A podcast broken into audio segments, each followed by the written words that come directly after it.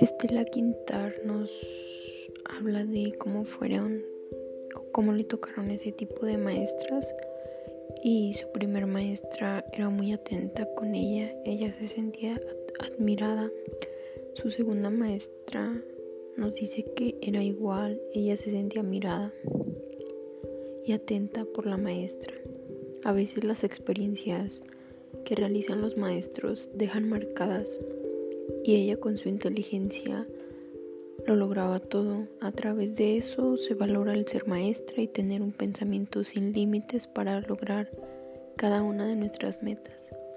Asimismo, cada uno de nosotros debemos seguir adelante y amar nuestra carrera, ya que eso nos marca nuestras vidas, a nosotros y a los alumnos, y siempre ser así de manera positiva.